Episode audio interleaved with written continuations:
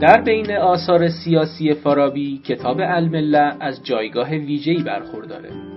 بحث زعامت سیاسی فقیه و چارچوب نظری که برای مکتب سیاسی اسلام در این کتاب مطرح شده به این کتاب جایگاه ویژه‌ای داده. با اینکه المله کتاب کم حجمیه ولی مبنای مباحث دیگه فارابی مثل آراء و اهل المدینه الفاضله سیاست مدنیه فصول مدنی و احساء العلوم شده.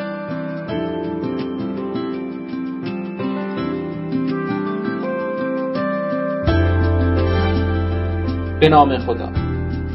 این هشتمین جلسه متنخانی کتاب المله اثر فارابیه که در دوازدهم اسفند ماه 1396 در خانه اخلاق و جوهان جوان برگزار شده. در این دوره از جلسات متنخانی کتاب المله رو با ارشاد استاد محمد حسین حشمتپور می‌خونیم. استاد حشمتپور از باسابقه ترین مدرسان حکمت و فلسفه در ایران معاصر هستند. در فقه و اصول از آیت الله وحید خراسانی بهره بردند و در فلسفه و عرفان از محضر آیت الله جوادی و علامه حسنزاده آمولی استفاده کردند. دروس متنخانی ایشان مثل حکمت الاشراق، شرح طبیعیات شفا و شرح شواهد الربوبیه از بهترین نمونه های دروس حکمیه. ایشون همکنون عضو هیئت علمی گروه فلسفه اسلامی دانشگاه قوم هستند و به تدریس فلسفه و متون حکمی در دانشگاه قوم و حوزه علمی این اشتغال دارند.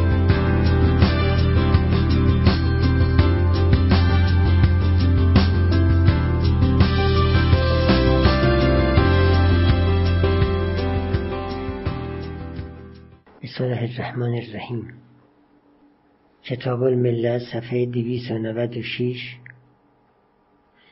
سطر 17 شماره 9 و اما اذا مزا واحد من هؤلاء الائمه الابرار الذين هم الملوك في الحقيقه ولم يخلف من هو مثله في جميع الاحوال احتیج في كل ما يعمل في المدن التي تحت رئاسة من تقدم إلى أن يحتزي في التقدير حذف من تقدم.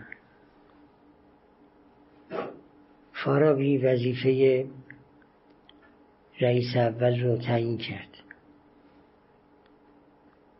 در شماره قبل که شماره هشت بود حکم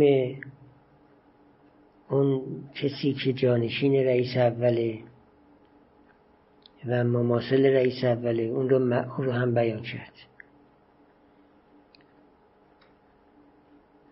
حالا می‌خواد سومین رئیس رو تعیین کنه. که رئیس اول نیست جانشین خاص رئیس اول هم نیست بلکه جانشین عامه. یعنی هر کسی این شرایط رو پیدا کنه که الان ذکر می‌کنیم می‌تونه جانشین اون رئیس اول باشه یا جانشین رئیس دوم باشه. رئیس اول فرمود که باید در تمام احوال نه جانشینه جانشین رئیس اول فرمود باید در تمام احوال مثل جانشین اول باشه. مثل رئیس اول باشه. استثنام نشد گفت در تمام احوال باید مثل او باشه.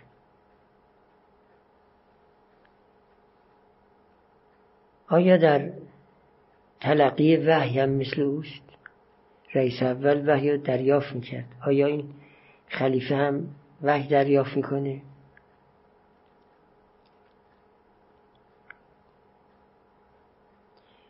شاید نتونیم بگیم حتما باید وحی دریافت کنه. چون ممکنه جانشین اون رئیس اول نبی باشه که بهش وحی بشه. ممکنه وسیع باشه که بهش وحی نشه. ولی باید در حدی باشه که کنهو بهش وحی میشه به صورتی که اگر چیزی رو رئیس اول نگفت این بتونه زمینه کنه بتونه اضافه کنه. اگر هم چیزی احتیاج به تغییر داشت این خلیفه بتونه تغییر بده. فقها حق تغییر شریعت رو ندارن. و اگر چیزی هم بیان نشده اونا حق ندارن بیانش کنن. مگر از همون قواعد کلی که اون رئیس اول ذکر کرده بخوان مطلبی رو استخراج کنن و الا اینکه خودشون مستقیما چیزی رو جل کنن یا چیزی رو تغییر بدن حقش رو ندارن. پس به نظر می‌رسه که این شخص دوم که بعد از رئیس اول میاد شخص دوم که بعد از رئیس اول میاد به نظر می‌رسه که تقریبا یا تحقیقا اختیارات رئیس اول رو داره حالا عرض کردم چه بهش وحی بشه مثل نبی بعدی؟ چه وحی نشه مثل اوسیا؟ اوسیا یک نبی که بهشون وحی نمیشه ولی ولی اون نبی علمش رو به این وسیع افاظه می‌کنه. مثلا داریم که وقتی حضرت رسول وفات می‌کردند با حضرت امیر حرفهایی زدن که حضرت فرمودن برای من درهایی باز شد. من علومی داد از هر علمی هزار علم منفتح شد. یعنی تمام که در شریعت و غیر شریعت لازم بود و من افاظه شد. یعنی وسیع اگرچه بهش وحی نمیشه. ولی چنان از علوم اون رئیس اول آگاهه که میشه گفت که انهو بیشتر وحی میشه. به همین جهت هم دستش بازه. می‌تونه یه چیزایی رو اضافه کنه یه چیزایی رو تغییر بده. پس ارز کردم چه وسیع باشد چه نبی باشد این دومی این خلیفه. حق تغییر دادن داره حق اضافه کردن هم داره. پس رئیس اول بحثش تمام شد. خلیفه و مماثلش هم بحثش شد. الان در این شماره نه که اول بحث امروزه می‌خوام این فرض مطرح کنیم که رئیس اول وفات کرده. خلیفهش هم وفات کرده. یا قایبت قیبت داره. مثل الان که خلیفه قیبت داره. الان باید چه کرد؟ کی رئیس است و این رئیس باید چه کند؟ میفرماد که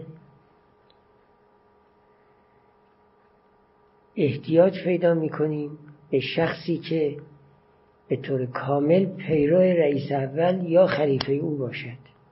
به طور کامل پیرو باشه. خلاف نکنه. و چیزی هم تغییر نده. بلکه حکم و شریعت رو به همون وضعی که بوده ابقا کنه. داره فقیه رو توضیح میده. که فقیه حق تغییر نداره. حق اضافه کردن حکمی و تکلیفی رو هم نداره. بلکه وظیفش اینه که همراه و برابر با خلیفه یا رئیس اول باشد و حکم اون رئیس اول ابقا کند. خب حالا اگر یه وقتی اتفاقی افتاد حکمش تصریح نشده بود چه کنه؟ میفرماد که باید حکم این اتفاق جدید رو از قواعدی که رئیس اول یا خلیفش بیان کرده استخراج کنه. حق اینجا خودش نظر بده و به رأی خودش عمل کنه نداره. باید تابع اون رئیس اول یا خلیفه باشه. تابع مماثل هم نیست. تابع مماثل برای رئیس اول اون دومی بود. این سومی که تابع مماثل نیست. تابع هست ولی مماثل نیست. به دلیل اینکه نمی‌تونه مثل او تصرف کنه. بلکه تابع کامله. قید مماثل هم می‌گیره تابعی است که باید از همه چی اطاعت کنه از همه چی پیروی کنه. اگر هم بخواد حکم جدید بیاره این حکم جدیدش باید استخراج بشه از قواعدی که اون رئیس اول یا خلیفه بنا نهاده. بعد میفرماد در چنین حالتی این شخص احتیاج به صناعت فقه پیدا می‌کنه. صناعت فقه هم تفسیر می‌کنه. عبارت از صناعتی است که انسان به توسط اون صناعت قدرت پیدا می‌کنه بر استخراج و استنباط. استخراج و استنباط احکام اتفاقات جزئیه استخراج از قواعد کلیه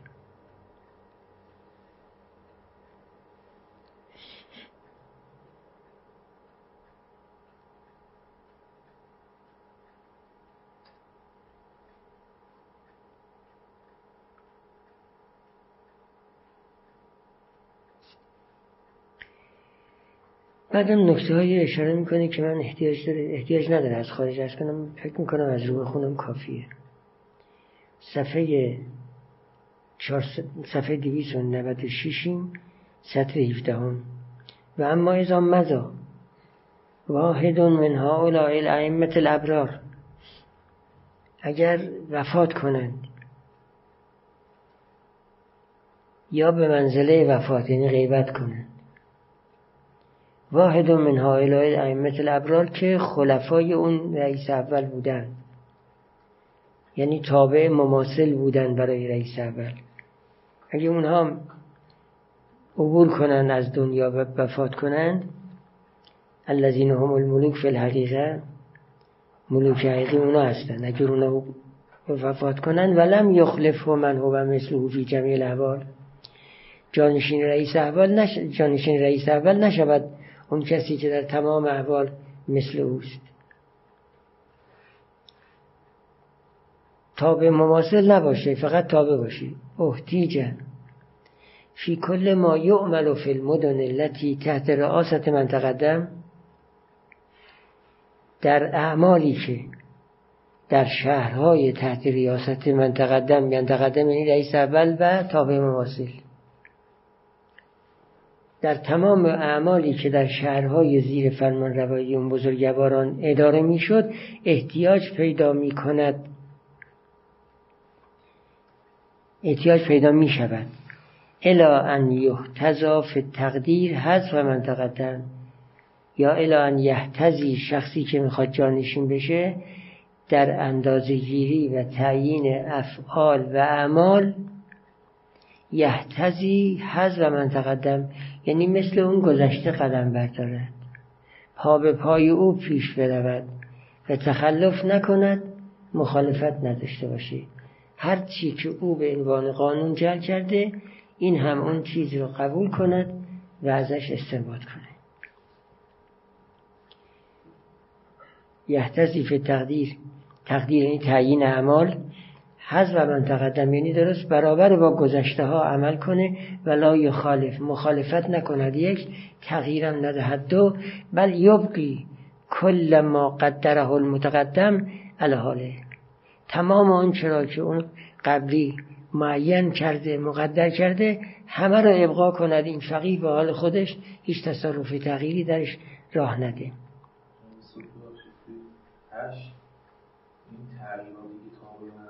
این در آرا هم هست بله بحث در آرا فعلا نیست. فقط بحث ما در افعاله. رئیس اول آرا رو جل می کرد افعالم تعیین می کرد آرا دیگه دست نمی‌خورد. بقیه هم پیروی می کردن و اما افعال همون که گفتیم گاهی تغییر پیدا می کرد البته ایشون آرا رو دو مرتبه در شماره ده مطرح می‌کنه. فقیه رو به دو قسم تعریف می‌کنه. فقیه در اعمال فقیه در آرا. که حالا اسمش می‌ذاره فقیه در آرا ولی در واقع فیلسوفه. ایشون میگه فقیه در آرا یعنی فیلسوف. چون چون بحث در آرا رو می‌بره تحت حکمت نظری. بحث در اعمال می‌بره تحت حکمت عملی. وقت دو تا فقیه درست می‌کنه.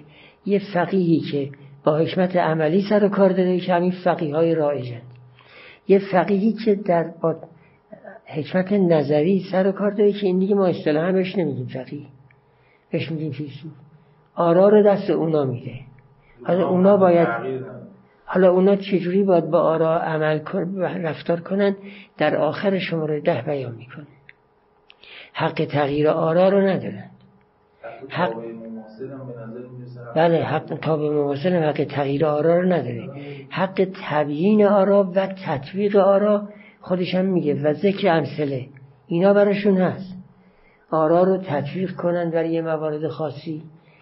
یا فرض کنین مثال بزنن تبیین کنن این حقا رو دارن. ولی اینکه بخوان دخالت کنن در آرا و آرا رو کم و زیاد کنن نه حق نداره. این فقط دست هم رئیس اوله.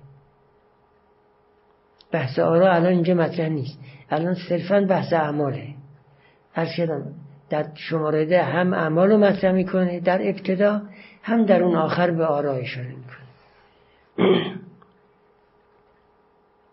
و ینظر ینظر این سومی که نه رئیس اول است نه خلیفه اوست. بلکه این سومی که در بعضی نوشته ها فارابی میگه رئیس سنت. تابع مماثل هم بهش نمیگه. تابع هست ولی مماثل نیست. این سومی ینظر الا ما الا کل ما یحتاج و الا تقدیر. هر عملی که احتیاج به تعیین داره در موردش فکر می‌کنه. مما این مما بیان برای کل ماست. همه افعالی که احتیاج به تقدیر دارن منتها مما لم یسره مما لم یسره بهی من از اون تقدیراتی که به اون تقدیرات من تقدم تصریح نکرده. یعنی اگر من تقدم تعیین کرده تقدیر کرده دیگه احتیاج به این سومی نیست. اما اگر او تقدیر نکرده تعیین نکرده احتیاج به این سومی پیدا میشه که باید ببینیم تا چه حد اجازه تعیین داره. فیستنبت این بیان می‌کنه که چقدر اجازه تبیین داره. فیستنبت این سومی. و یستخرج این سومی. ان الاشیاء التي سرها الاول به تقدیرها. از اشیایی که رئیس اول تصریح به تعیین کرده از اون اشیا استخراج می کند حکم این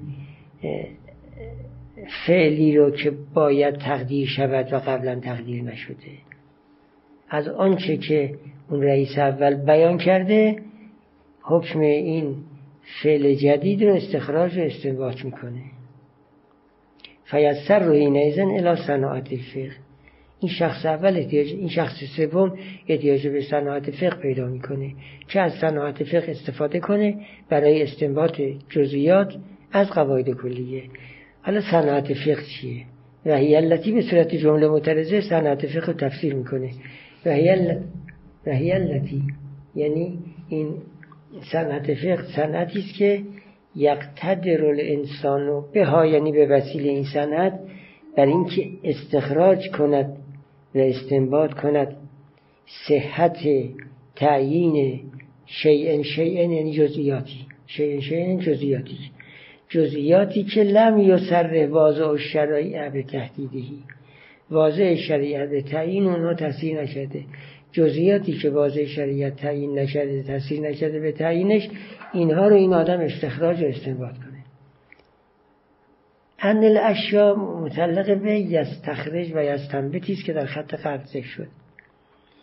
صحت تعیین جزئیات رو. جزئیاتی که مما بیانند از افعالی که واضع شریعت به تعیینشون تاثیر نکرده استخراج کند تعیین اینا رو. ان الاشیاء علتی سر اون رئیس اول در اون اشیاء به تقدیر. اگر در اشیایی تصریح به تقدیر کرده و اونها رو تعیین کرده حکم این جدیدی هاری که حکمشون رو رئیس اول بیان نکرده این فقی از اون افعالی که حکمشون بیان شده استنباط استخراج کنه. یا از اون افعال استخراج کنه یا از قواعد کلی استخراج کنه. بالاخره همون کار فقه باید انجام بده. و تصیح و تصیح ذالک به حسب قرض واضع شریعه.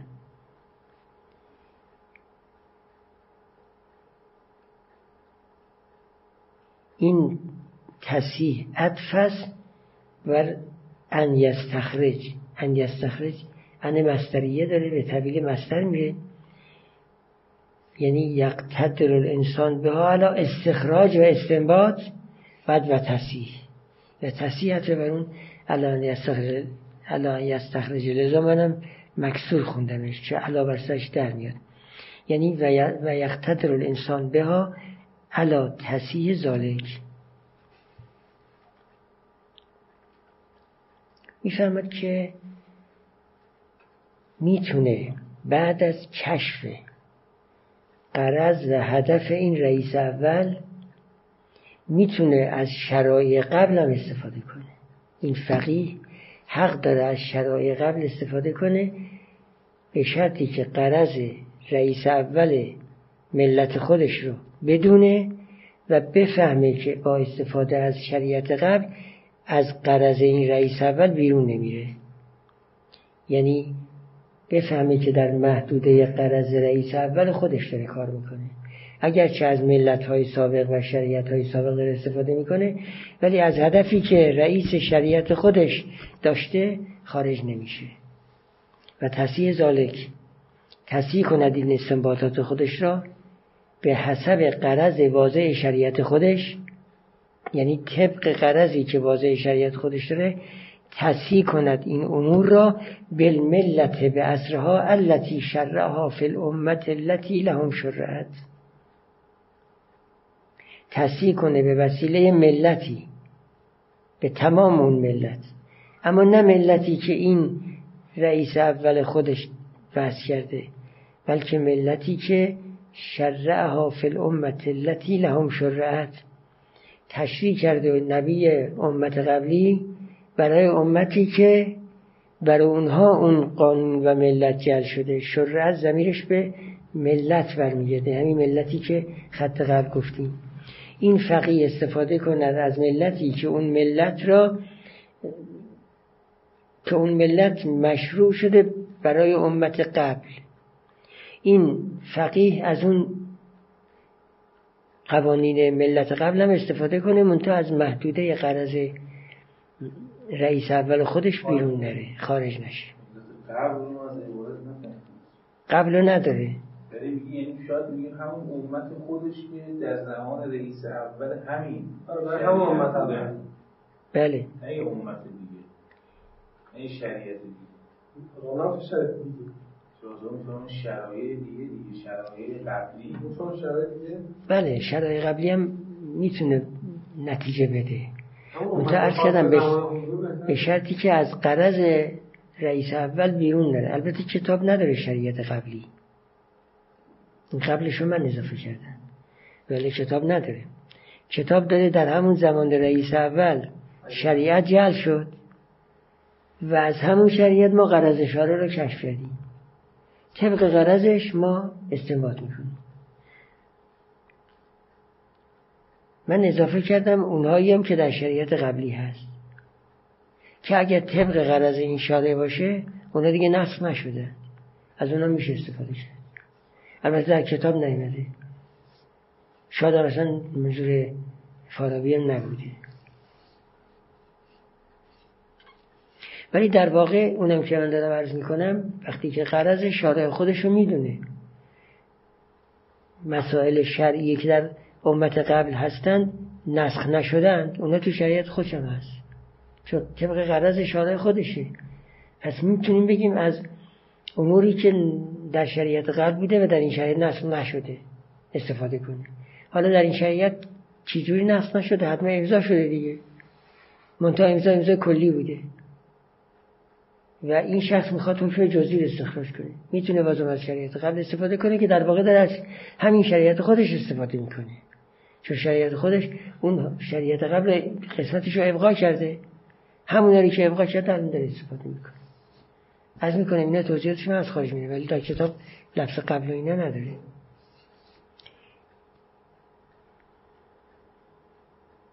بعد می‌فهمد که این شخص در صورتی می‌تواند به وسیله ملت و افعالی که شریعت بیان کرده کارها رو اصلاح و تصحیح کنه که خودش از فضیلتی که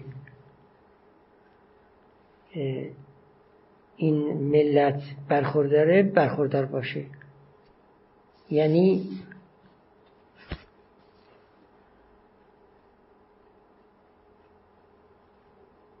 آنچه را که در این ملت فضیلت شمرده میشه واجب واجد باشه. یعنی عادل باشه. امور دیگری هم که لازمه برای استنباط این رو داشته باشه بله. فضائلی که در استنباط دخیلن همه رو باید داشته باشه هم در استنباط دخیلن هم در اعتماد امت به او دخیلند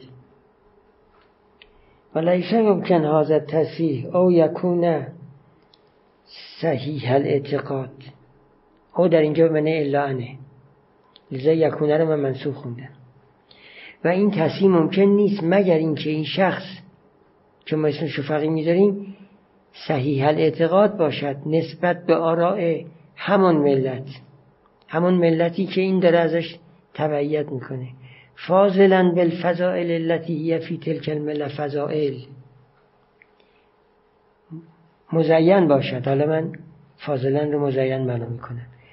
مزین باشد به فضائلی که این فضائل در اون مدت فضائل شمرده می شود. یعنی مزین به این فضائل باشه. و الا استنباطاتش رو ما مورد اعتماد و اعتبار قرار نمیدیم و کلمه بعدش که میگه هم اهل استنباط باشه هم که از فضائل دینی و خدا باشه بهش میگیم می‌تونیم بگیم این منظور از اینجا فقط همین فضایل اعتماد آوره نه فضایل استنباطی. مثلا پوشش بالا باشه اینه مد نظر نیست. اینا فضایل استنباط حکم. اینجا فقط منظور همین فضایلیه که اعتماد مردم بهش میاد بله حالا اون قبلی گفتش. چون بعدش اینو دو تا تیکه می‌کنه. در قبل گفت قدرت استنباط داشته باشه. فضائل مربوط به استنباط تو همون قدرت بر استنباط اخذ شده. پس اینی که میگه فاضله به فضائل باشه به قول شما اختصاصش بدیم به فضائلی که باعث اعتماد میشه. یعنی دو تا فضیلت باید داشته باشه. هم فضیلت اینکه استنباط بتواند بکند هم فضیلت اینکه قابل اعتماد باشد. استخراج استنباطش رو جدا گفت. حالا که میگه این فضایل داشته باشه این فضایل دیگه به فضایل استنباط نگیریم چون قبلا گفته عبارت بگیریم از فضایل قابل اعتماد. فضایل قابل اعتماد مثل عدالت و امثال ذالک فضایل مربوط به استخراج مثل همین قدرت استخراج داشتن هوش بالا داشتن همونه که دیگه در یه مجتهد شرطه. هم مجتهد باید عالم باشد هم باید عادل باشد. فمن کان ها کذا فهو فقیه. بله او یکون الا ان می‌دونم چاره دیگه نیست برای اینکه عبارت معنا داشته که او به معنی الا ان یکون دیگه خیلی ظاهر چرا خلاف زده لیس یمکن هذا تصیح کلام تموم نمیشه. او یکون سیل اعتقاد. کلام تموم نمیشه. فقط او رو بر نه الا بر بگیرید. راه دیگه نداری هیچ خلاف ظاهر هم نیست. عبارت همینه. چون عبارت تموم نمیشه. مگر او معنی الا هم باشه. عبارتش لیسه میشه نازد تصیح خب چی؟ مطلب جمله صحیح. جمله یسوع سکوت علیها نمیشه. باید حتما به به ان بگیم. فراوان. الان خصوص کلمات ابن سینا. او به معنی الا ان میاد به معنی الا ان هم میاد. به هر دو معنا. هم الا ان هم الا ان هر دوش استفاده داره. الا ان که در کلمات ابن سینا خیلی زیاده. در کلمات نه ابن سینا همه. از جمله هم فارابی هم الان.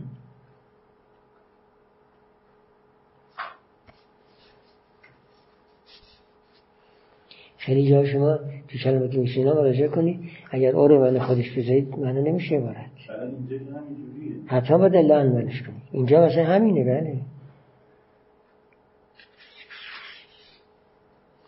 خب شماره نه هم تموم شد شماره ده رو شروع داره؟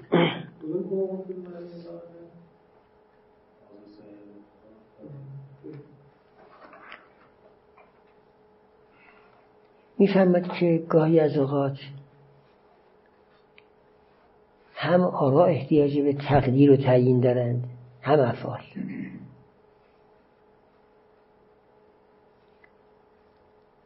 افعال احتیاج به تعیین و تقدیر دارند که روشنه. مثلا فرض کنید که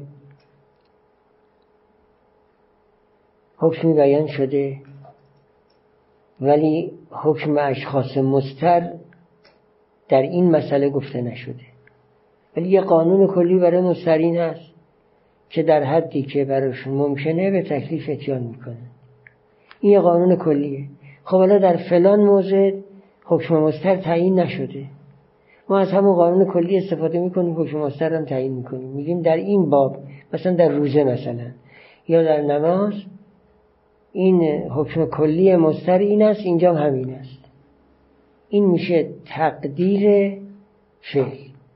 یعنی فعل ما داریم تعیین می‌کنیم. اما گاهی آراء رو تعیین می‌خوام بکنیم. یعنی تقدیر در افعال نیست در آرائه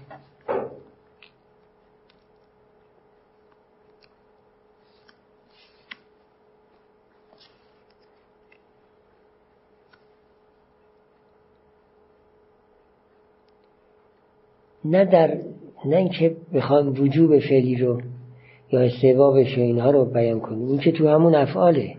این دیگه به آرا رفتی نداره.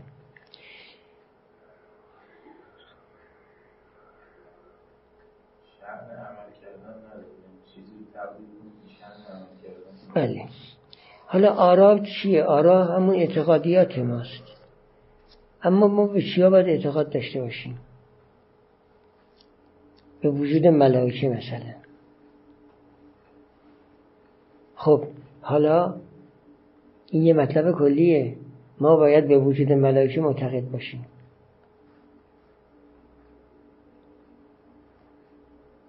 و احترام بذاریم مثلا. حالا در مورد مثلا حضرت جبریل چی؟ خب این حالا بنابر نظر فلسفه عقل فعال عقل دهمه بنابر نظر شریعت ملک مقربه به این هم باید معتقد شد. که اون آراء کلی رو معین می‌کنی. و میگیم که این شی هم یا این موجود هم باید مورد اعتقاد باشه. ابن سینا در کتاب نجات بیان می‌کنه که ما به چه چیزا باید معتقد باشیم. آرا رو ذکر می‌کنه. اگر آرایی که او می‌گوید منظور فارابی باشه کلام فارابی رو به میشه تبیین کرد. ابن سینا در اون کتاب نجاتش حتی قبول داشتن اینکه فلک نقطه است. و بر هر کدام از این افلاک نفسی مباشر و عقلی غیر مباشر موکل است که این فلک رو تدبیر کند. این همه باید این همه قبول داشته باشی. باید همینه معتقد باشی. خب این همون جزئیاتی است که یه فقیه می‌خواد تعیینش کنه. منتها مراد از فقیه فقیه در این باب آراه نه فقیه در باب اعمال. هرچند ما به انسان هایی که فقیه در باب اعمالا میگیم فقیه. اونایی که فقیه در باب آراه نمیگیم ایشون فقیه. اونا میگیم مثلا معلم اعتقادات. مثلا فلاسفه متکلمی. اینطوری اسمشون می‌بریم. فقیه نمیگیم. حالا فارابی در ابتدای همین شماره ده وظیفه فقیه اصطلاحی رو بیان می‌کنه که این چه وظیفه داره. در اون آخر یه چند خطی رو به بحث در باره اون کسی که می‌خواد آرا رو اندازه گیری بکنه و تعیین کنه بحث می‌کنه. پس ابتدا بحثش در اون کسی که داره تقدیر می‌کنه تعیین می‌کنه افعال رو. و در پایان یک چند خطی هم اختصاص میده به بحث از کسی که می‌خواد تعیین کنه و تقدیر کنه آرا رو. درباره تعیین تعیین و تقدیر آرا خیلی بحث زیادی نداره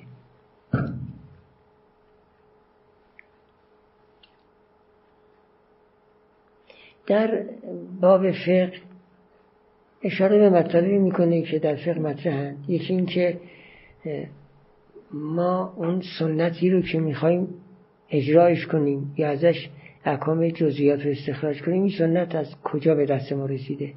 میگه دو جور ممکنه. یکی از راه قول صاحب سنت سلام کن یکی هم از راه فعل او. البته در فقه گفته میشه از راه تقریر هم میشه به دست آورد حکم شرعی رو. ولی ایشون ظاهرا به تغییر اشاره نمی‌کنه. حالا شاید در عباراتش هست من الان یادم نیست. می‌خونیم معلوم میشه. ولی به دو چیز ایشون اشاره می‌کنه. یکی فعل معصوم حالا من کلمه معصوم به کار می‌برم. یکی فعل معصوم یکی قول معصوم و تصریح او. این یه مطلب. مطلب بعدی میگه این فقیه شرطش این است که این فعل و قول رو از یه جا به دست آورده باشه. مثلا نقل اخبار. همینه که الان در زمان ما رایجه یا شهادت اشخاصی که با اون نبی بودند. یا با امام بودند اونها امام رو دیدن میان شهادت میدن پیش شما که این هم همون روایت و حدیث میشه. یا اجماع و امثال اینها. بالاخره به یه صورت اینا به دست میان بعد میفرماد که این فقیه باید علاوه بر اینکه در صناعت فقه مسلطه به لغت صاحب شریعت هم آگاه باشد. نه فقط به لغت او بلکه به عرف او هم. تا بتواند کلماتی رو که او به کار برده هم لغتا هم عرفا بیان کند.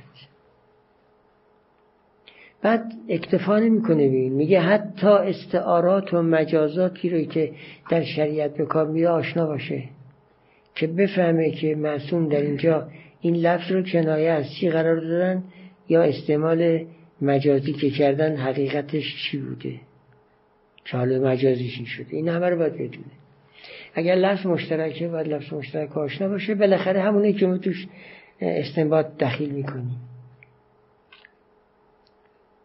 بعد میگه باید این چنان آگاهی داشته باشه که اگر کلام مطلق به اطلاقش بگذارد اگر مقید قیدش رو پیدا کند تخصیص و عام و اینا رو همه رو مطرح می‌کنه میگه مقصد قائل رو باید به یه صورتی به دست بیاره. اینا هم احتیاج به خارج گفتن بیش از این نداره. این همون چیزی که تو فقه مطرح می‌کنیم و بگیم فقیه برای استنباطی یک مطلب احتیاج به چه چیزایی داره. بعضی از اونها رو در اینجا ذکر می‌کنیم. و ازا کان این شماره دهه و ازا کان تقدیر و فیشه این اگر تعیین کردن در دو چیز باشد. تا حالا می گفتیم تعیین در افعال باشه. که یک چیز بیشتر نبود. حالا تعیین در افعال و تعیین در آرا هر دو رو میگیم که میشن دوشه اگر تعیین در آرا بود فقه می‌شود. فقه مربوط به عمل یک و فقه مربوط به رأی و نظر دو. و فقه مربوط به عمل ایشون میگه تحت حکمت عملی است. فقه مربوط به نظرم تحت حکمت نظری است. اذا تقدیم فی اگر تعیینی که وظیفه فقیه هست در دو چیز بخواد انجام بشه. دو چیز چی خودش ذکر می‌کنه. فل آرا و فل افعال اون دوشه یکی آرا یکی افعالن حالا شخص فقیه احتیاج پیدا کرده که در هر دو تقدیر و تعیین داشته باشه. بله تعیین حکم. تقدیر تعیین حکم. این از اون کلیت در آوردن و قابل عمل ساختن. یه وقت مثلا فرض کنید که هر چه مسلحت ملزمه دارد واجب است. و این تعیین نکرده. اگر چه یه نوع تعیینی هست ولی این تعیین کافی نیست. باید مصادیق مسلحت ملزمه رو ذکر کنی میشه تقدیر تقدیر افعال. و ایزا کان تقدیر فی یکی فعل یکی فعل افعال لازم ان تکون صناعت الفقه جزءا جزئین. فقه باید دو جز داشته یک جز در آرا باشه. یک جز در افعال باشه جز در آرایش میره تحت حکمت نظری جز در افعالش میره تحت حکمت عملی که اینو در حدود در دوازه خط بعد بیشتر ذکر می‌کنن. الان ما اول صفحه هستیم. این فلفقیه و فل افعال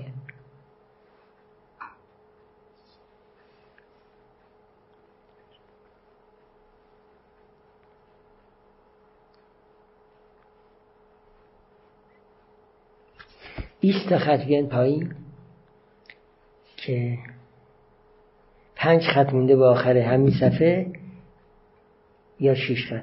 و الفقیه فلارا اونجا فقیه فلارا رو توضیح میده.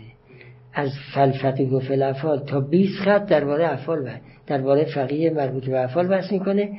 اون و الفقیه و فلارا یکی دو خط شاید یه خط درباره فقیه فلارا بحث می‌کنه. که فقیه فلارا فیلسوف متکلمه. بالاخره کسی که داره عقاید رو بیان می‌کنه. از اون ما یه عبارت نو هم به همین معنای تقدیر به شیعین بگیم. و همون بالایش هم همون. ناسازگار دیگه الان بحث هشت و نو بحث تقدیر در افعال و توی یک وقتی میگه اضافه کند تقدیر شیئن یعنی انگار بحث قبلی هم تو هر دو شی بود. هم در آرا بود هم در افعال بحث قبلی تصریحش در افعال بود. در آرا اصلا بحثی رو مطرح نکرد. ولی خب چون اینجا هم در آرا بحث می‌کنه ما می‌تونیم به مناسبت بگیم در اون قبلی هم بود. یعنی اگر فقیه تبیین می‌کند آرا رو خب اون خلیفه یا یا تابع مواصل هم بیان می‌کنه آرا رو. اونم بیان می‌کنه. ولی از می‌کنم تقریبا اونی که ما در شماره های قبل داشتیم به صورت سریح تقدیر در افعال بود. تقدیر در آرا نبود. تقدیر در آرا رو الان مطرح می‌کنیم. ایبی هم نداره شما اینو سرایت به قبل. بگید در قبلی ها هم چه در رئیس اول و چه در خلیفهش تقدیر فعل آرا رو داشتیم هیچ ایبی نداره این کارو بکنید فالفقیه فی الافعال یلزمه ان یکون قد استوفا یعنی به طور کامل یاد گرفته باشه. قد استوفا علم کل ما سر واضع و شریعه به تهدیدی من الافعال هر فعلی رو که واضع شریعت معینش کرده و به تهدید و تعیینش تصریح کرده این فقیه باید استیفا کرده باشه. یعنی تمام این احکام رو بلد باشه. بعد خب چطور تصریح رئیس اول یا خلیفه رو به دست آورده باشه از کردن از طریق قول یا فعل. و تصریح رو با مکان به قول و رو با مکان به فعل تصریحی که برای تقدیر فعلی میاد از جانب رئیس اول یا رئیس دوم که خلیفه بود و تابع مواصل بود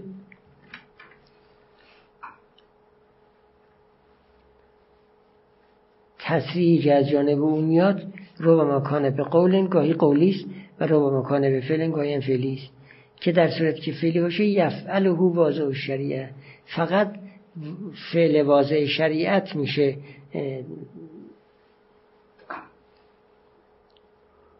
تصریح به تقدیر و تعیین فعل.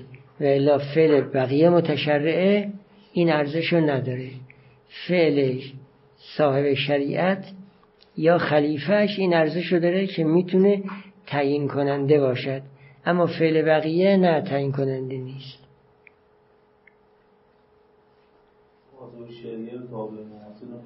تابع مواصل هم باید اضافه کنیم بله.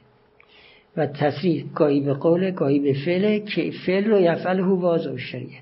و فیقوم و فعله ذالک مقام قولهی فعله ذالک یعنی همین فعلش که الان گفتیم که فعل مربوط به واضح شریعته این فعل یقوم مقام قولش. فی ذالکش یعنی در مورد اون عملی که می‌خوام انجام بدیم. در مورد اون عمل ممکنه قولی داشته باشه ممکنه قول نداشته باشه فعل داشته باشه. کافی هر کدوم باشه کافی فیقوم فعل ذالک مقام قولی فی شی قولش در ذالک شی چیست؟ انه ینبغی انه ینبغی تفسیر قولشه. انه ینبغی یعنی و فلفیه یعنی در این مقام کذا و کذا. اونجا که میگه ینبغی یعنی و فلفیه کذا و کذا تصریح قولیه. اونجا که فعلی از او صادر می شود چون معصومه اونجا تصریح فعلیه و تصریح فعلی جانشین تصریح قولیه. و ان یکون معزالک معزالک یعنی حالا که می‌تواند بله. جا انداختن؟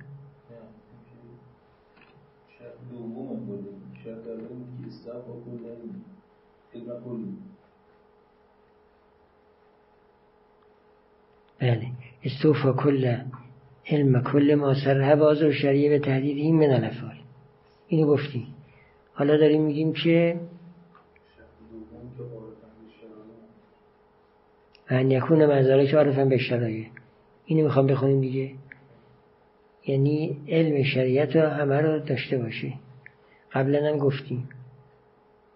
آخه دو تا علم هستی که علم به اون شریعتی که رئیس اول گذاشته. یکی علم به تغییراتی که اون خلیفه ایجاد کرده. یا توسعه هایی که داده. این هر دو علم باید برای فقیه حاصل بشه. و ان یکون معزالک عارفا به شرایع علتی انما شرح اول به حسب وقت ما. به حسب یه وقتی این شارع شریعت هایی رو گذاشته حالا بعدا یا نسخ کرده یا تبدیل کرده اون شریعت های قبلی که الان منسوخ شده یا تغییر کرده اونها رو باید بدونه. عارفن به شرایعی که رئیس اول اونها رو تشریح کرد به حسب یک وقتی یعنی صلاح دید که در اون وقت این تشریح داشته باشه. ثم ابدل مکانها غیرها و استدامها. بعد به جای اون شرایع غیر اون شرایع رو گذاشت و اونها رو ادامه داد. یعنی غیر گذاشت و این غیری که گذاشته شد ادامه داد. یعنی موقت هم نگذاشت. لیحتزی فی زمانی خب فقی باید اون تغییرات هم متوجه باشه تا صدق کند که در زمان خودش پیروی کرده از اون اخیره. یعنی از شرایع اخیره. لل اولا نه شرایع اول. چون ممکنه شرایع اول رو شارع همین شریعت نسخ کرده باشه. اون وقت این شخص فقیه به اون منسوخاتی که توجه نباید بکنه.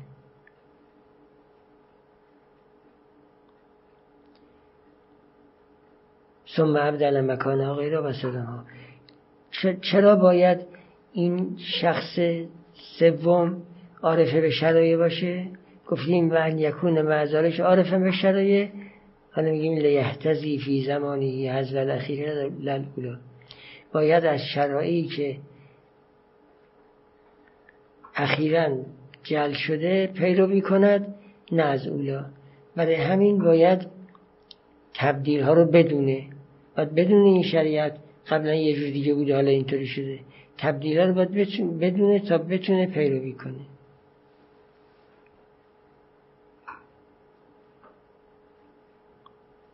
و یکونو ایزن. یعنی علاوه بر این که گفتیم باید آگاه باشد به افعال آراء شریعت میگیم و یکون ایزن عارفن به لغت التي به ها کاند مخاطبت رئیس الاول. رئیس اول گفتگوش با مردم به چه لغتی بود؟ این شخص هم باید اون لغت رو بره یاد بگیره.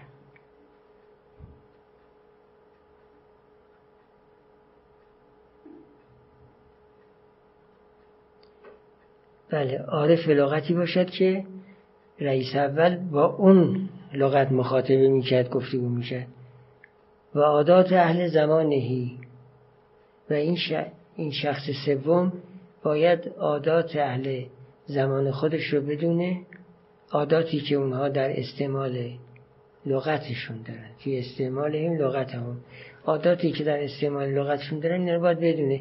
مثلا عادت مجازگویی. عادت استعاره آوردن عادت کنایه اینا رو همه رو باید بدونه.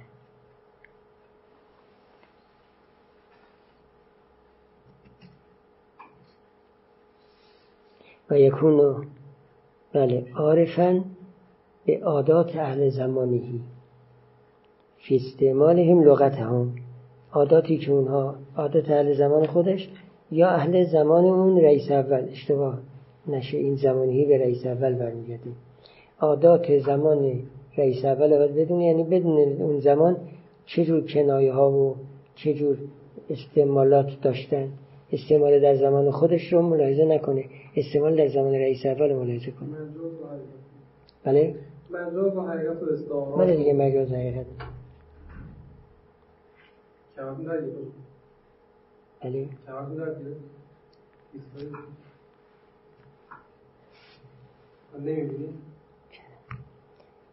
بله و ما کان منها.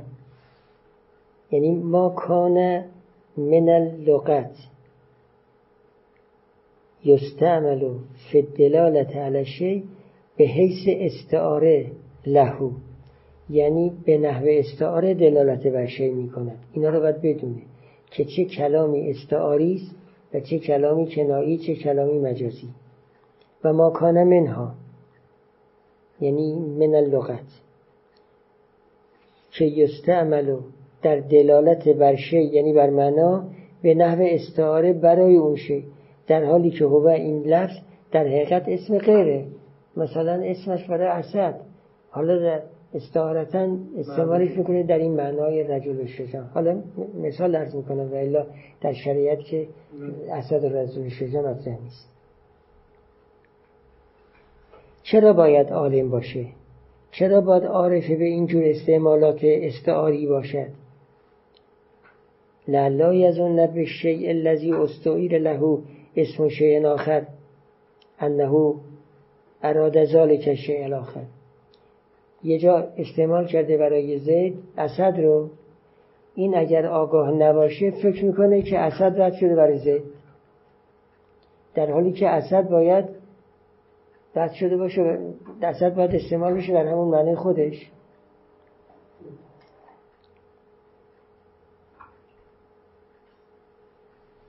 لعلا یزنه تا این فقیه گمان نکند به اون شیعی که مثل زید که استعاره آورده شده برای او اسم شیعی آخر مثل اسد گمان نکند که انهو یعنی رئیس اول وقتی تلفظ کرده بهی به این لفظ اراد از ذال کشه آخرین اسد رو. الان لفظ اسد رو آورده. شخص اگر آگاه به استاره نباشه گمان می‌کند که همین اسد مراده. در حالی که باید بداند که مراد اون معنای استعاریه این معنای ظاهری مراد نیست. اگر آگاه به این جور قواعد و استعمالات نباشه استعاره رو متوجه نمیشه معنای حقیقی اسد رو اراده می‌کنه. وقت نمی‌تونه در استنباطاتش کاملا موفق باشه.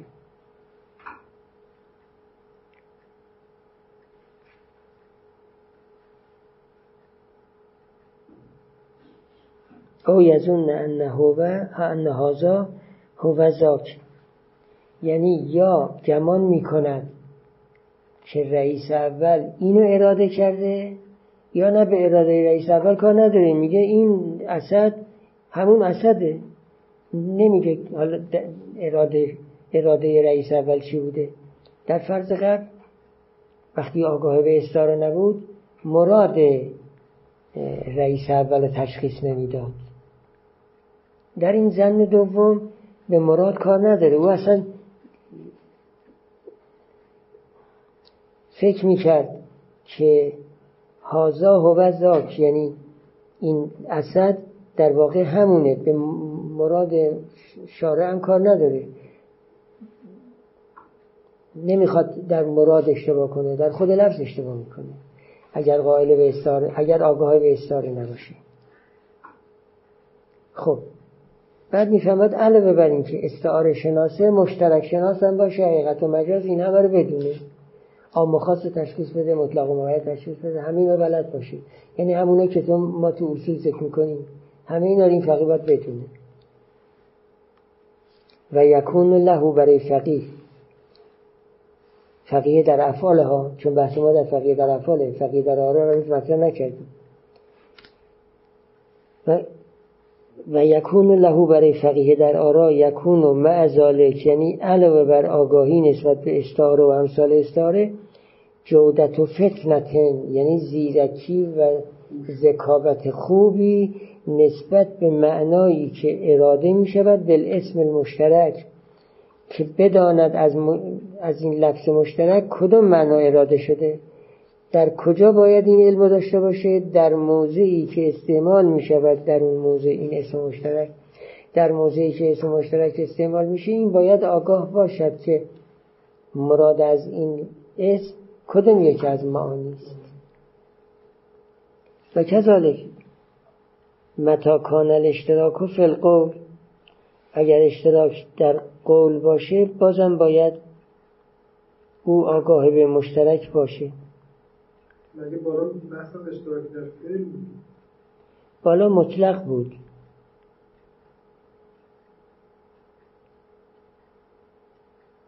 جدا این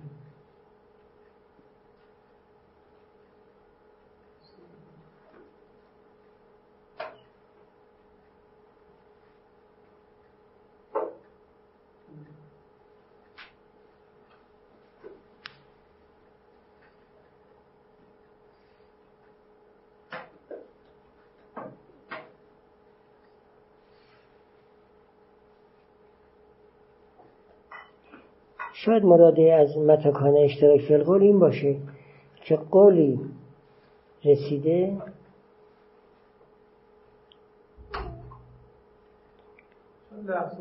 نه نه خیر این درسته. اونجا اشتراک در لفظ بود یعنی مفرد. اینجا اشتراک در قول یعنی قضیه. قول به معنی قضیه است. در منطق و فلسفه اینا وقتی میگن قول یعنی قضیه. اونجا اشتراک در لفظ مفرد بود اینجا اشتراک در قول یعنی در قضیه است. هر دو رو باید این آگاه باشه این شخص. یعنی هم اشتراک در الفاظ مفرده رو بدونه هم اشتراک در قضایا رو بدونه. این دو تا مطلب. یکی اینکه به استاره آگاه باشه یکی به مشترک آگاه باشه. مطلب سوم اینه که اطلاق و بدونه تقیید و بشناسه. آم خاص رو تشخیص بده. اینا مطلب بعدی و یکون اشتراک در قضایا مثلا فرض کنید قضیه ای رو به کار می‌بریم که می‌تونه بله جمله به کار می‌بریم که اون جمله می‌تونه ازش این اراده بشه می‌تونه ازش اون اراده بشه. و یکون لهو جودت و فتنت ایزن. این شرط بعدیه. لهو یعنی برای این فقیه در افعال باید باز زیرکی خوب باشد. ایزن یعنی علاوه بر زیرکای قبل نسبت به آنچه که استعمال می شود علل اطلاق. در حالی که مقصد گوینده اخص از اون مطلقه. یعنی اونجایی که مطلق گفته میشه ولی منظور گوینده مقیده این باید اون قید رو تشخیص بده. یعنی تسلط داشته باشه بر قوانین مطلق و مقید. تا بتونه بفهمه که در اینجا گوینده اراده مقید کرده نه اراده مطلق اگر چه لفظش مطلق است. و لذی یستعمل فی ظاهر القول علی تخصیص باز باید بفهمد تشخیص بده. اونی رو که در ظاهر کلام به صورت تخصیص آمده در حالی که مقصد قائل اهم از اون تخصیصه. یعنی به صورت خاص گفته ولی منظور عامه. مثلا فرض در اون مواردی که در مواردی که در قرآن شعن نزول رو بیان می‌کنن خب شعن نزول تخصیص می‌زنه این آیه رو. ولی این شخص بدونه که مراد اون خاص نیست مراد عامه. حالا شعن نزول در یه موردی این قاعده نازل شده. ولی اون مورد تخصیص نمی‌زنه این قاعده رو. قاعده به صورت کلی برقراره. پس ولو ظاهر ظاهر تخصیصه ولی چون گوینده قصد عام کرده این فقیه باید تشخیص بده که عام مراده. والذی یستعمل علی تخصیص و علی العموم و علی اطلاق و مقصد قائل همون است که یدل این لفظ بر روف ظاهر یعنی یک جایی ممکنه گوینده مطلق گفته باشه مرادش هم همون مطلق باشه. یه جا عام گفته باشه مرادش هم عام باشه. این جاها هم تشخیص بده. اونجایی که مطلق گفته و مراد مطلقه بی جهت حمله بر مقید نکنه. اونجایی که عام گفته و مرادم عامه بی جهت حمله بر خاص نکنه. یعنی اونجایی که باید تخصیص بزنه تخصیص بزنه. اونجایی که باید عام و اطلاق رو به حال خودش بذاره بذاره. یعنی اینقدر زیرکی داشته باشه که بتونه این موارد تشخیص بده و خلطی براش پیدا نشه. اینا آسونه توضیح نمی‌خواد. همین اندازه کافیه. همه رو تو اصول خوندیم. خب علاوه بر این مشهور و غیر مشهور رو تشخیص بده یعنی؟ بله. یا خوندن یادش و یکون له معرفتون بالمشهور من الامور والذی هو فی العاده. یعنی باید امور مشهوره هم تشخیص بده بدون اینا مشهوره. یا اون چه در عادت رایج است. یعنی بین مردم معتاد عادیه. اینا رو همه رو باید تشخیص بده بعد و یکون لهو یعنی بر اون فقیه. معزاله که علاوه بر گذشته ها قوتی بر اینکه تشابه و تباین در اشیا را ملاحظه کنه. دو شی که مشابهند حکمشون مثلا یکسان کنه. دو شی که متباینن حکمشون مختلف کنه. به تباین ها و تشابه ها توجه کنه تا احکام خلط نشد اونجا که تشابه حکما رو یک نواخت صادر کنه. اونجا که تباین رو مختلف کنه. مثلا قیاس نکنه. نه تشابه. به معنی قیاس کردن نگیرید. تشابه یعنی فرض کنید همه جزئی یک کلیه خب اگه حکم کلی رفته این تو جزئیات به طور متشابه اجرایش کنه. با هم بهتر نیست؟ بله. علم متشابهات و متباینات.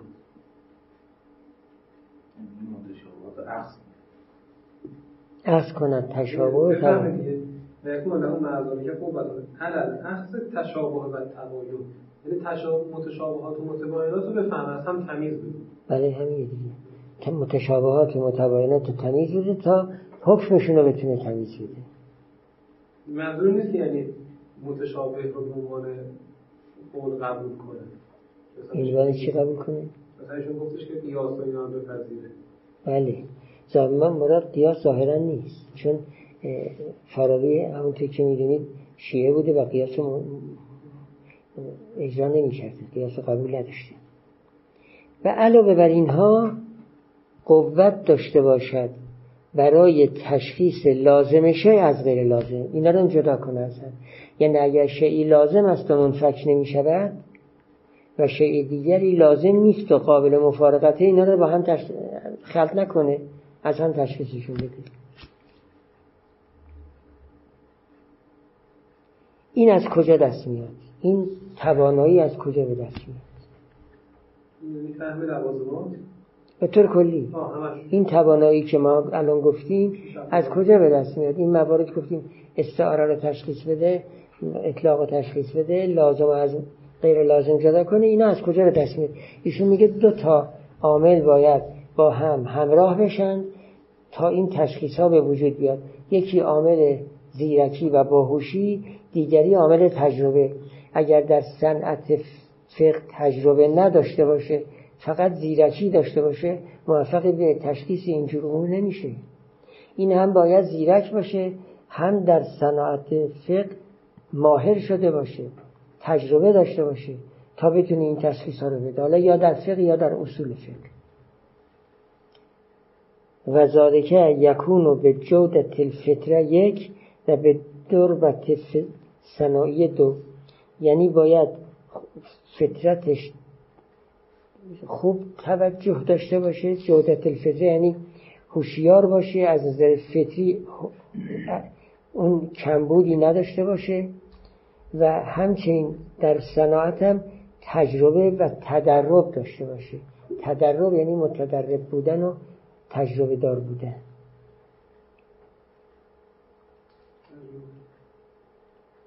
خب حالا از کجا از کجا الفاظ معصوم رو یا افعال معصوم رو به دست میاره چون گفتیم از روی افعال معصوم و اقوال معصوم می‌تواند احکام رو آگاه بشود و از این احکام استخراجات و استنباطات داشته باشه. خود این افعال و اقوال از کجا به دست میره؟ میگه یا باید با خود معصوم همراه باشد که قول او را بشنود و فعل او را ببیند مثل صحابه بله؟ در زمان معصوم باشه. یا اگر در زمان معصوم نیست راویانی که سقه هستن. عدلا براش قول معصوم یا فعل رو روایت کنه و یسلو الا الفاظ واضح شریعت در جمعی آنچه که این واضح با قول تشریح کرده و باز یسلو به افعال این واضح شریعت در آنچه که این واضح شریعت تشریعش کرده به انفعله.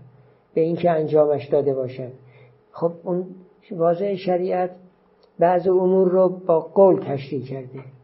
بعضی امور رو با فعل یعنی با انجام دادن خودش تشریح کرده. این شخص فقیه باید به اون اقوال و به اون افعال آگاه بشه. حالا از کجا باید آگاه بشه؟ از شدم یا مستقیم یا از طریق رباط و یسلو الا الفاظ واضح شریعت در اون احکامی که اون واضح شریعت با قول اونها رو تشریح کرده. همچنین یصل به افعال واضح شریعت فی یعنی در, در افعالی که یا در احکامی که شرعه یعنی اون واضح شریعت تشریح کرده به انفعله نه با قول بلکه با فعل. و لم ینطق به نطقی به اونها نکرده فقط با فعلش اونها رو نشون داده. اما بالمشاهده متعلق به یسله یسل به این الفاظ و به اون افعال اما بالمشاهده در فعل و سما در قول منه. مشاهده کرده باشد. از خود این واضع شنیده باشد. از خود این واضع کی می‌تواند مشاهده کند؟ افعال رو و بشنود اخبار رو. امکانت فی زمانیهی و صحبهو اگر در زمان اون واضع باشد و مصاحب اون واضع باشد. و اما بل اخبار عطفه بر اما بل مشاهده است. یا باید اون نطق و فعل رو از مشاهده و سما به دست بیاره و اما بل اخبار ان. و یا با خبر دادن از واضع شریعت به دست بیاره. یعنی راوی خبر بده که واضع شریعت این چنین گفت یا این چنین عمل کرد. اخبارم حالا یا اخباریم کتاب ما داره ولی اخبار. اخبارم بهتره چون مشهوره داره. اگه اخبار بود می‌گفت مشهورم اخبار از این واضع شریعت یا مشهوره یا مقنع است یعنی از ای داره نقل میشه که ما رو قانع می‌کنه. یعنی نقل کنندهاش سقه هستن به طوری که ما به نقل اونها قانع میشیم. شکمون تقویت نمیشه. و کل واحد منهازهی این اخبار مشهوره غیر مشهوره یا نوشته شده تو کتب یا غیر مکتوبه به صورت اجماع داره نقل میشه که دیگه مکتوب نیست. گاهی از اوقات رأی امام رو با اجماع بیان می‌کنه که این بیان لفظی نیست بیان لبیه گاهی هم با لفظ نقل می‌کنن چون میشه بیان لفظی؟ گاهی خبر میارن خبر نقل میشه گاهی اجماع نقل میشه. میگه فرقی نمی‌کنه. اون راوی که داره نقل می‌کنه چه به صورت اجماع نقل کنه چه به صورت حدیث و مکتوب نقل کنه. تا اینجا بحث در فقیه فل افعال بود. حالا می‌خوام فقیه فل آرا هم اشاره بکنیم. فقیه فل آرا ارز کردیم رأی رو عوض نمی‌کنه. اما روشش مثل روش فقیه فل افعاله اینم باید به مطلقات آگاه باشه به مقید آگاه باشه. لازم رو بشناسه غیر لازم رو بشناسه. اینا همه رو بدونه. اما کارش عوض کردن رأی و استنباط و اینها نیست. کارش اینه که رأی رو تطبیق کند یا مثال بزند تا برای مردم تبیین شود. و الفقیه فی الارائل مقدره فی الملت. آرایی که در یک دینی در ملت یعنی در یک دینی معین شده فقیه در مورد این آرا بقی ان یکون قد علم ما علمه الفقیه فی الاعمال. هر چرا که فقیه فی الاعمال می‌داند اینم همون رو بدونه. یعنی از همون روشی که اون آگاهی که اون داره اینم داشته باشه.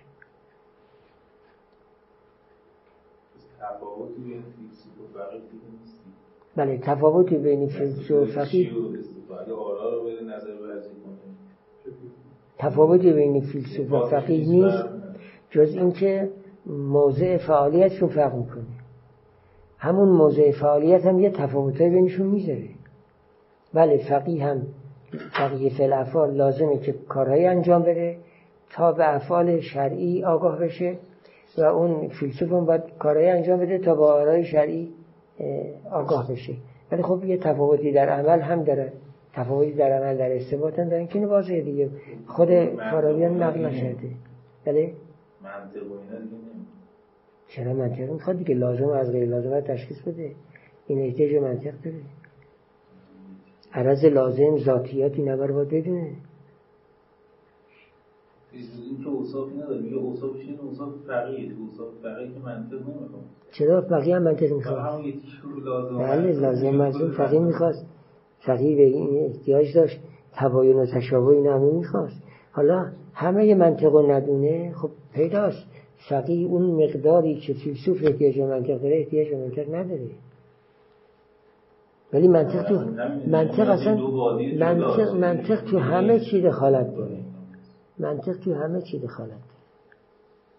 داره اینطور نیست که فقیه بی نیاز از منطق باشه. همشون احتیاج دارن. حتی در محاورات ما احتیاج به منطق داریم تا چه رسد به استنباطات فالفقه فی الاشیاء العملیت من المله. ببینید چجوری می‌خونم پشترم می‌خونم فالفقه فی الاشیاء العملیت من المله. در اشیایی که عملیان و جز ملت هم چون ملت دو تا جز داشت دیگه. جز عملی داشت جز نظری داشت. جز عملیش افعال بودن جز نظریش آرا بودن. حالا میگه فقه در اشیاء عملیه از ملت؟ تحت حکمت مدنی است. یعنی حکمت عملی. تحت حکمت مدنی است.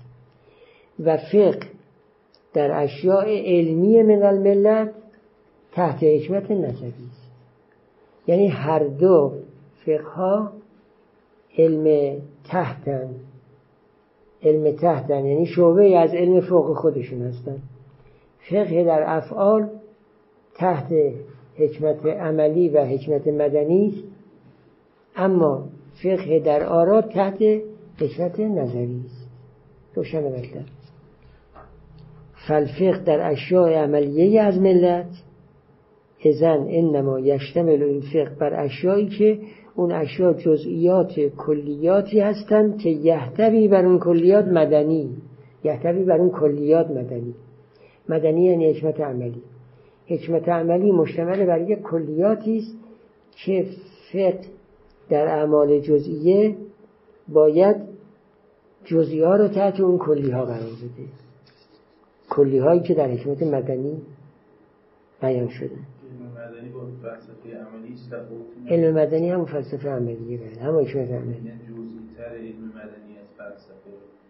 حالا شاید یه خود جزئیات جزئی باشه ولی ظاهرا در اینجا به همون معنای حکمت عملی گرفته شده. اشیا رو بگیم جز یا بخش بهتر نیست. یعنی بگیم فقه در بخش عملی دین شامل امور است که تحت قرار بخش عملی یعنی ا... یعنی اشیا اشیا و افعالی که اشیایی که عمل بهشون تعلق می‌گیره همون افعالند. بله. اینطور شد. فلفقه در اشیای عملی از ملت. انما یشتمل این فقه بر اشیایی که این اشیا جزئیات کلیات هند که اون کلیات؟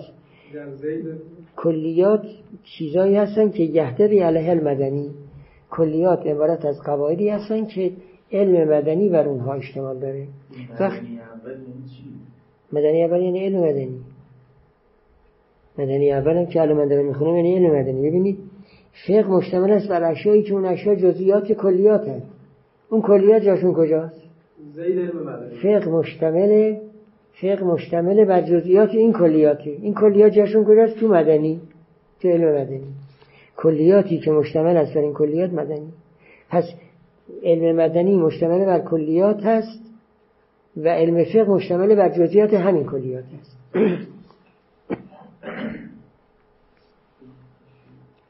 فهو ازن فهو یعنی فقه.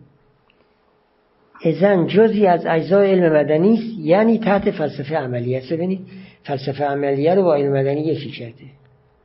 جزی از اجزای علم مدنی است یعنی تحت فلسفه عملی است. علم مدنی با فلسفه عملی یکیست و فقه تحت همین علم مدنی و تحت فلسفه عملی است.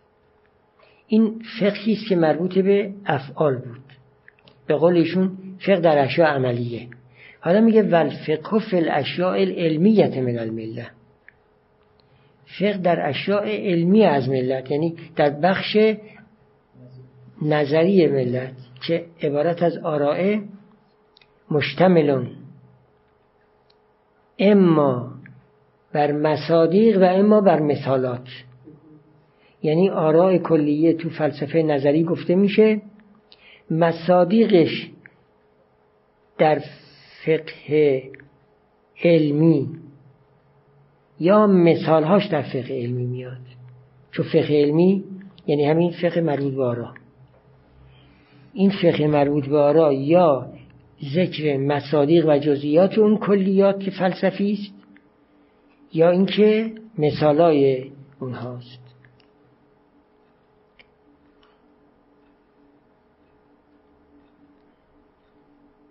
و الفقه در اشیاء علمیه از ملت مشتمل است برای یکی از دو چیز. یک علا جزئیات کلیاتی که بر اون کلیات فلسفه نظریه مشتمل است یا جزئیات اون کلیات رو بیان می‌کنه یا بر اون یا مشتمل است این فقه بر مثالات اشیایی که تحت فلسفه نظریه در اون فقه عملی گفت فقط جزئیات اون کلیاتند در فقه نظری میگه یا جزئیات کلیاتند یا مثالند. چون در فقه نظری ظاهرا به مثال احتیاج زیاده. لذا مثالات میاره.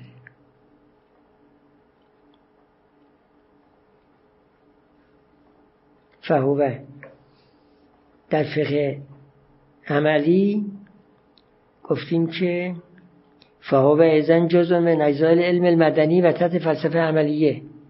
همینو تو نظریه میریم. میگیم فهوه یعنی این فقه نظری. جزی از فلسفه نظریه و تحت فلسفه نظری است. بعد میگه ول علم نظری الاصل. علم نظری اصل است و این فقه در اشیاء علمی تحت اون اصلند. جزی از اون اصلند. ولی علم نظری الاصل. اگر هو الاصل بود خود واضحتر می‌تونی که منو کنیم. ولی حالا هو نیست. ولی علم نظری الاصل. علم نظری اصل میشه و فقه علمی جزی از این اصل و تحت این اصل میشه. خب مطلب روشنه. بله. مثالات الاشیاء تحت الفلسفه نظریه مثال یعنی مثال زدن دیگه. این مثالی که ما میشه اینها توی فقه فقه علمی میاد. تو فقه علمی میاد. آرا آرا نیا کنید آرا کلی هن. آرا که بخشی از بخش نظری ملتن کلی هن. بعد اینا شاید مثالم بخوان. مثلا میگه که اینطور فرض کنید میگه که باید به ملائکه خدا ایمان داشته باشه. بعد مثال می‌زنه. مثلا جبرئیل میکائیل ازرائیل باید به اینا ایمان داشته باشه. این بله؟ نه مثال است برای اون رأی کلی ملت. تو ملت جزئیات هم کلیات میشه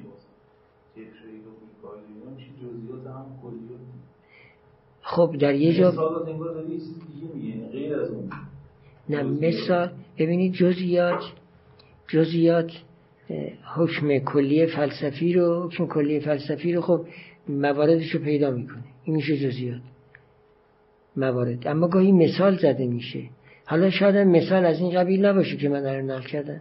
فرض کنید برای تبیین فرض کنید برای تبیین یه مطلبی که عقلیه ما تش... از باب تشبیه معقول و محسوس مثال محسوس می‌زنیم. مثال محسوس جزئی کلی نیست. جزئی کلی نیست. ولی ولی مطلب رو واضح می‌کنه. بله. اصلا گفتم آرزو رفتی به فقه ایشون میگه فقه دو جزئی یا اون مثال است یا اون جزئیه که تحت کلیه. اون مثاله که من اینجا برای ایزار مطلب گفتم که دیگه جزئی فقه نمیشه. چرا؟ فقهی که فقه علمیه نه فقه عملی. فقه علمی اون مثالا میشه جزء همون فقه علمی. بله دیگه. بله دیگه. شما این علمتون یه علم نظری یه علم نظری دارید. علم نظری دارید که احکام کلی دین رو بیان کرده. احکام کلی دین رو بیان کرده. احکام علمی شما. بعد اون وقت خود همون میشه ملت. اون احکام کلی اعتقادی میشه ملت. اما ما برای تبیین این احکام کلی علمی داریم که هم مصادیق اون احکام کلی رو بیان می‌کنه هم مثال بر اون احکام کلی می‌زنه. این علم که دیگه جزء ملت نیست. این تبیین کننده اون جزء علمی ملت. یه بخش آوردنش غیر معموله چی؟ یه بخش بیاره جز ملت غیر معموله نه دیگه بی نداره. آرای که بخشن. مثالی که برای ایزای ملت آوردن برای ایزای آرایی که در ملت هست آوردن این مثاله که جزء ملت نمیشه. این چیز آرزی چیز بیرونیه یه چیز خارج از ملت. بله. این مثال تبیین کننده اون ملته. غیر از خب بله ولی خب جز, جز همین علمه جز همین علم فقهه. جز علم فقهی است که تو این علم فقه می‌خواد ملت به معنی رأی و معنا کنی مثلا توی کتاب مثلا میگیم کلیات هست بعد مثلا فرض فصل یک. تو فصل یک ممکنه مثال هایی بیاد حکایاتی بیاد ولی خود اون مثال ها حکایاتی که دوباره یه فصل حساب نمی‌کنن یک بخش حساب نمی‌کنن. الان اینکه گفته یک بخشیه خود به نظر عجیب اگه معنی مثالی بگیریم که مثال ایزاه مطلب باشه. فلسفه, فلسفه نظری شما ملاحظه کنید. فلسفه نظری رو. بعد تحت این فلسفه نظری شما یه علمی رو قرار می‌دید که این فلسفه نظری رو تبیین کنه برای شما.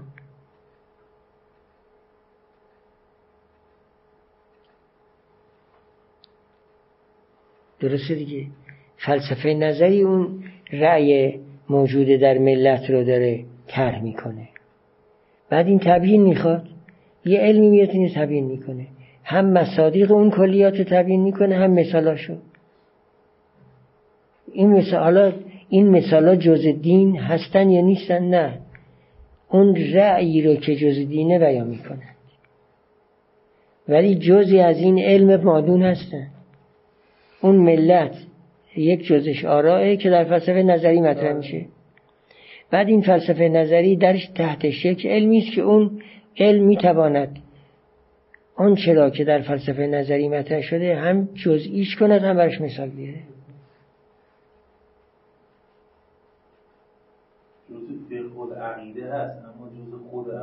بله جزء فقه العقیده هست. به قول شما جزء عقیده نیست ولی جزء فقه العقیده هست.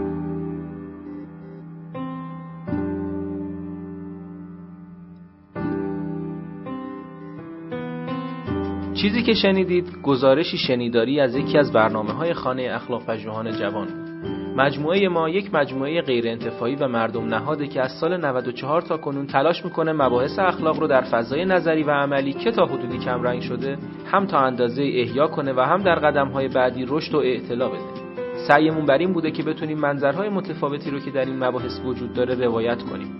کارگاه ها، نشست ها و درس های اخلاق متعددی رو در شاخه های مختلفی مثل فرا اخلاق، اخلاق هنجاری، اخلاق کاربردی و اخلاق اسلامی به کمک اساتید خوبمون برگزار کردیم و به یاری خدا این روند ادامه خواهد داشت. اگر دوست داشتید با مجموعه ما آشنا بشید آدرس سایت ما ethicshouse.ir هست. می‌تونید اسم مؤسسه یعنی خانه اخلاق پژوهان جوان رو هم گوگل کنید. به اضافه این که می‌تونید ما رو در تلگرام، اینستاگرام، توییتر و آپارات با همین عبارت جستجو و پیدا کنید. رایگان بخشی در ساحت دانش از روز اول خط مشی مجموعه ما بوده و امیدواریم که با حمایت شما این روند ادامه پیدا کنه. اولین درخواست ما از شما اینه که اگر اشکالاتی دیدید چه در خود برنامه ها و چه در همین فایل های صوتی از کنارش رد نشید و حتما به ما منتقل کنید تا اصلاحش کنید. یا اگر پیشنهادی دارید مثلا استادی رو می‌شناسید که به نظرتون قابل استفاده میاد به ما معرفی کنید. اگر حس می‌کنید سرفصلی در این حوزه هست که لازمه بهش پرداخته بشه حتما ما رو در جریان بذارید. این کار رو می‌تونید از طریق ادمین کانال تلگرام یا لینک های دیگه ارتباطی که در سایت هست انجام بدید. همچنین از طریق لینک حمایت مالی در سایت خانه اخلاق می‌تونید پشتیبان ادامه یافتن این مسیر باشید. ممنون از محبت شما و خدا نگهدار.